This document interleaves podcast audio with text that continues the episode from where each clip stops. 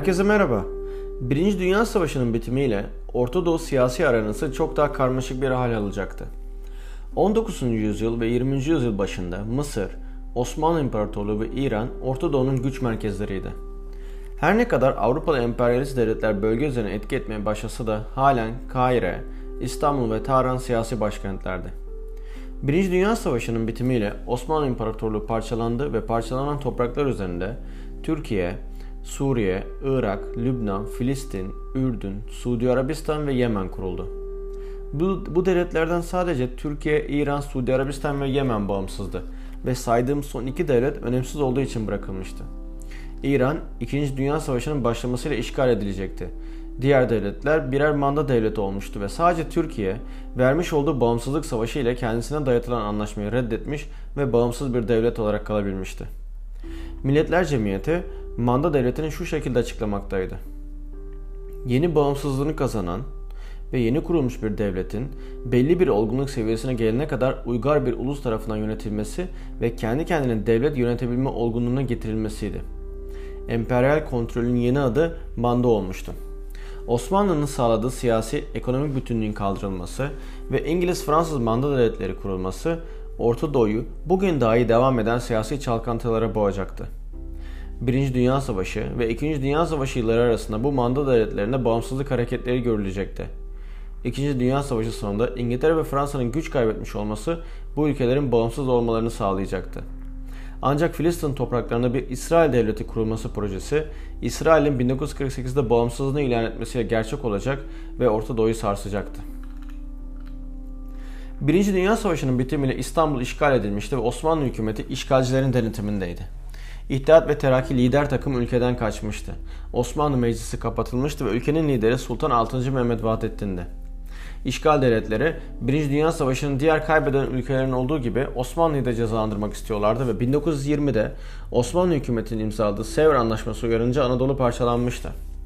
Güneybatı ve Güney Anadolu İtalya ve Fransa tarafından paylaşılmış, Doğu Trakya, Edirne, Tekirdağ, Kırklareli ve İzmir ve çevresi Yunanlılara verilmiş, Erzurum dahil Doğu Anadolu Ermenistan'a verilmiş, Güneydoğu Anadolu'da özel bir Kürt devleti kurulması öngörülmüş, Boğazlar uluslararası bir komisyona verilmişti ve ekonomik kapitülasyonlar geri gelmişti.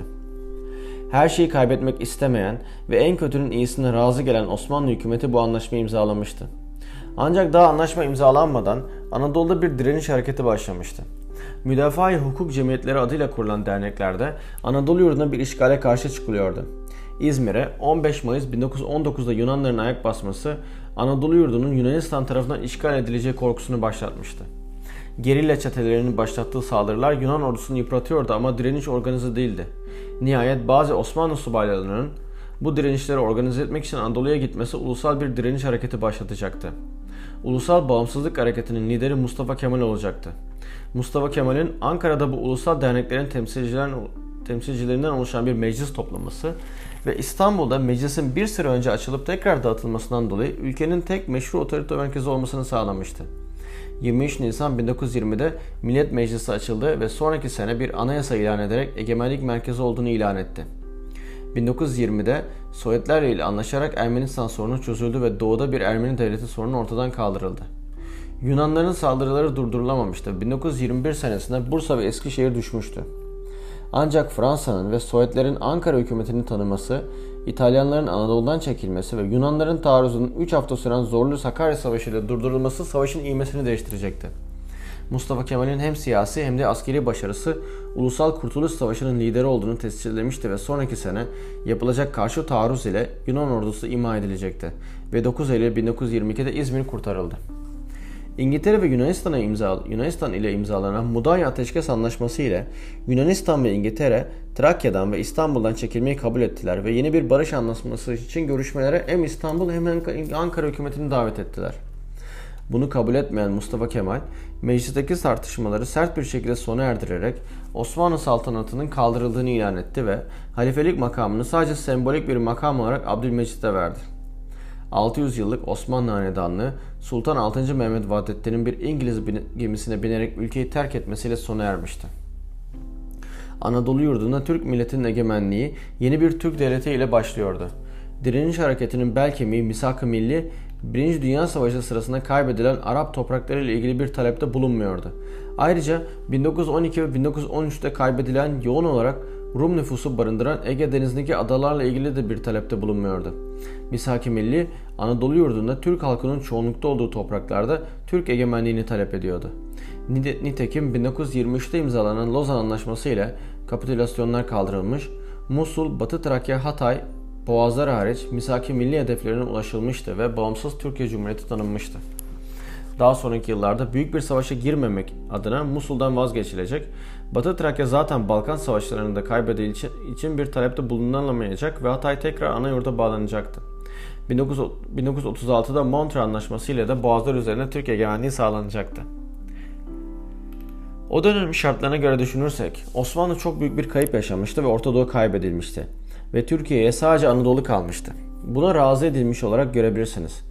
Ancak unutmayın ki sadece İç Anadolu'dan oluşan bir Osmanlı devletine fikre, fikrine imza atanlar da Osmanlı hükümetinin mensuplarıydı. Lozan'da adaları vermek gibi bir durum da söz konusu değildi. Çünkü zaten adalar mevzu bahis değildi. Sahip olduğumuz Anadolu yurdu ve İstanbul, Türk milletinin efsanelerde geçen demir dağları eriterek çıktığı ve gelip düşmanlarını yendiği ve eline aldığı o parlak kızıl elmaydı. Hem ulusal hem uluslararası akademide tarihi gerçekler bu şekildedir. Başka tarih anlatımlarına itibar etmeyin. 29 Ekim 1923'te Cumhuriyet'in ilan edilmesiyle Mustafa Kemal yeni ülkenin Cumhurbaşkanı seçilmişti. Her ne kadar 1938'e kadar tek parti yönetimiyle ülkeyi yönetecek olsa da, demokratik bir yönetim biçimi olarak görülmese de, hızlı modernleşme hamlesi ve reformları sayesinde sonraki kuşakların çok partili siyasi sisteme geçmesine ve Cumhuriyet değerlerinin ülkeye yayılmasını sağlayacaktı. Cumhuriyet reformları ve modernleşme hamlesi 1923'te başlayan bir süreç değildi. Unutmayın ki Sultan II. Mahmut döneminden itibaren bir modernleşme süreci ve bir meşrutiyet deneyimi vardı. Ayrıca Türk milliyetçiliğinin temelleri de İttihat ve Terakki döneminde atılmıştı. Mustafa Kemal şüphesiz bu modernleşme sürecini hızlandıracak ve kurumsallaştıracaktı.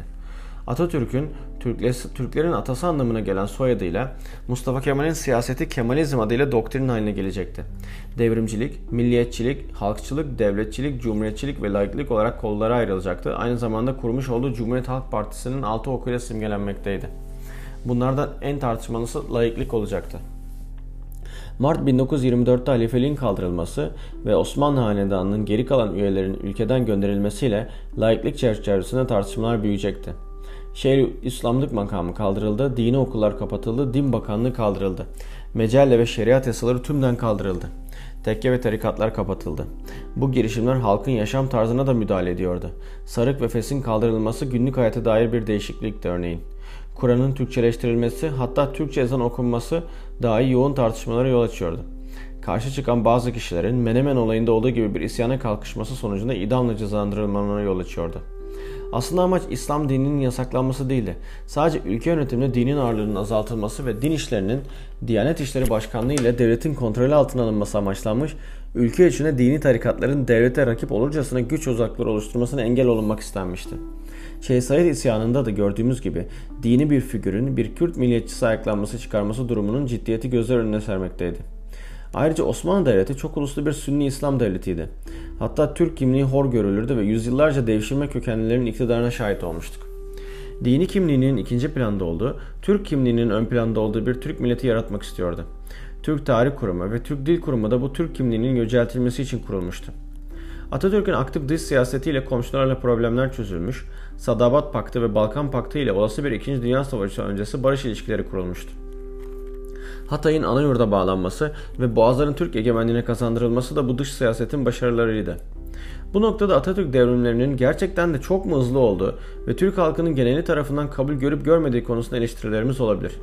Sonraki yıllarda tarikatların tekrar güç kazanması, özellikle laiklik konusunda bazı reformların esnetilmesi ve sağ iktidarların güç kazanması noktasında soru işaretlerimiz olabilir. Gene de unutmayın ki Birinci Dünya Savaşı sonrası yenik devletlerden sadece Türkiye istediği gibi bir anlaşma imzalamayı başarmış. Hem İkinci Dünya Savaşı'na kadarki dönemde hem de sonrasında Orta Doğu'da bağımsız kalmayı başarmış tek ülke olmuştur. Türkiye'nin diğer Orta Doğu ülkelerinden farkı 1800'lü yılların başından beri sürdürdüğü modernleşme hamlesidir ve Cumhuriyet'in ilanı bu sürecin en önemli halkasıdır. Bu noktada İran'ı inceleyecek olursak Birinci Dünya Savaşı sırasında İran, Rusya ve İngiltere tarafından işgal edilmişti. Ülkenin lideri herhangi bir otoritesi kalmadıysa da Kaşar Hanedanı'ndan Ahmet Şah idi. Rusya'da Bolşevik devrimi olması üzerine Rusya çekildikten sonra İngiltere ülkede varlığını korumaya devam ediyordu ve özellikle İran petrollerini kontrol ediyordu. Ahmet Çağ'ın hükümeti İngiliz yardımları sayesinde varlığını koruyordu. İşte bu siyasi iklimde Kosak kuvvetlerinden bir subay olan Albay Rıza Han emrindeki 3000 askerle Tahran'a gelerek bazı siyasetçileri tutuklayarak Şah'tan Said Ziya'yı başbakan yapmasını ve kendisini genelkurmay başkanı yapmasını ister ve isteği kabul edilir. Birkaç ay sonra Said Ziya'yı zorla istifa eden Rıza Han başbakan olarak sonraki 4 sene boyunca gücünü arttırmaya devam eder. Şah'tan kibarca Paris'e tatile gitmesini ister ve Şah da bu tehdide boyun eğerek bir daha dönmemek üzere gider. Resmen İran Meclisi'nin 1925'te Kaşar Hanedanlığı'nın kaldırması ve kendisini yeni şah olarak atamasıyla Pehlevi Hanedanlığı kurulmuş olur. Bu hanedanlık sadece 53 yıl yaşayacaktır. İran Şahı Rıza Han ile Atatürk'ü birbirine benzetenler vardır. İkisi de bir reformlar serisi uygulamaya koymuş, ülkelerini batı tarzı layık düzene geçirmeye çalışmışlardır. Ancak Atatürk çok farklıdır. Öncelikle Atatürk bir saltanat kurmadığı gibi Rıza Han gibi maddi bir gücü, bir gücü de elinde toplamaya çalışmamıştı.